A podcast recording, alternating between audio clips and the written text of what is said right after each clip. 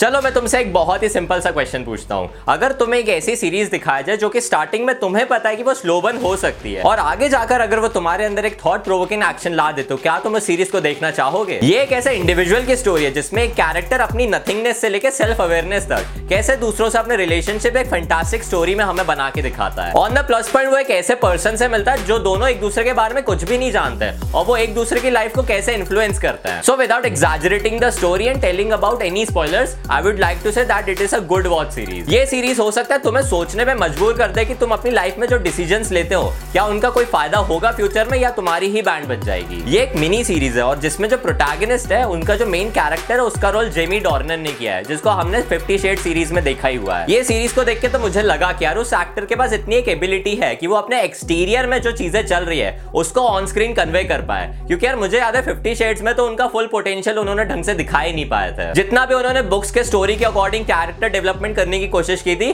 उसमें वो full potential उनका दिखाई नहीं मुझे। पर इस सीरीज़ के साथ वो एक ऐसे कैरेक्टर के साथ वापस आए, जिसका बहुत सारा डेप्थ तुम्हें देखने को मिलेगा, एक डार्क सेंस ऑफ़ ह्यूमर भी मिलेगा, और एक ऐसा कैरेक्टर जिसके अंदर तुम्हारे पोटेंशियल भर भर के तुम उसमें फिल कर सकते हो। इनिशियली जब मैंने द टूरिस्ट देखा था तो वो मुझे ऐसा लगा था कि वो एक अनफॉर्चुनेट मैन की स्टोरी है, जिसको अपनी लाइफ में कुछ भी याद नहीं है, उसको ये भी समझ में नहीं आ रहा कि वो फ्यूचर में क्या करने वाला और वो कैसे इन इवेंट्स में फंस चुका है। और जब इसका प्लॉट प्रोग्रेस होने लगता है तो उस कैरेक्टर के अंदर भी बहुत क्वेश्चन आने लगते हैं। उसके आसपास के कैरेक्टर्स में भी बहुत सारे क्वेश्चन रहते हैं। और हमें तो सीरीज़ के एकदम एंड में ही बताया जाता है कि एक्चुअली सस्पेंस था क्या। जब मैंने इसका फ़र्स्ट एपिसोड देखा तो वो एक road trip car dual horror genre की तरह मुझे लग रहा था। जिसकी वजह से एक जो रियलाइजिंग प्रॉपर थ्रिलर जॉनर होता है उस वजह से मैं इतना इंट्रीग्ड हो गया था कि मैंने इसका पूरा सीज़न देख लिया। विदाउट एनी हेजिटेशन और विदाउट एनी क्वेश्चन ये एक ड्रामेटिक सीरीज़ है जिसके क्वेश्चन तुम भी बहुत सारे पूछना चाहोगे। और इतनी जल्दी सीरीज़ खत्म हो जाएगी, तुम्हें सारे आंसर्स मिल भी जाएँगे। मैंने तो काफ़ी इंजॉय किया इस सीरीज़ को। इसमें तुम्हें ड्रामेटिकनेस भी मिल रही थी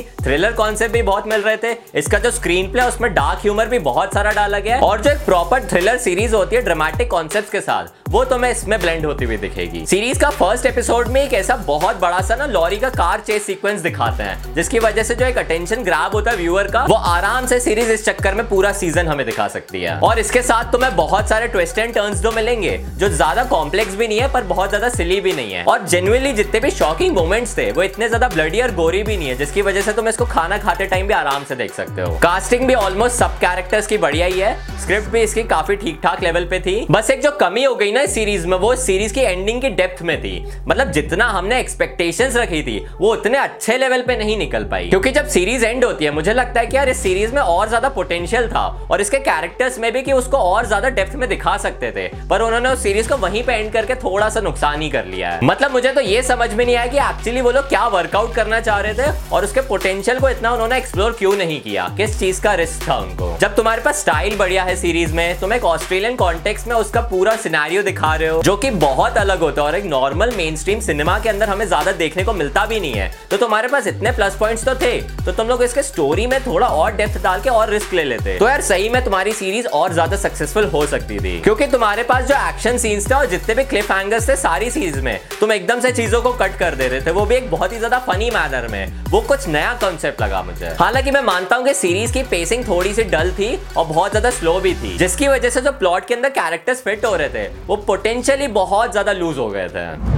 एनीवेज जितना भी हमें सीरीज़ के अंदर देखने को मिला है, वो एक वन टाइम वॉच सीरीज़ तो ज़रूर है। एक अच्छे पोटेंशियल को ज़्यादा एक्सप्लोर कर सकती थी। पर मुझे बिल्कुल उम्मीद नहीं है कि हमें इसका सीज़न टू कभी भी देखने को मिलेगा। And I guess I am rating this series 6.3 stars out of 10 और अगर तुम्हें वीडियो पसंद आता है तो तुम जल्दी से इस वीडियो को लाइक कर दो।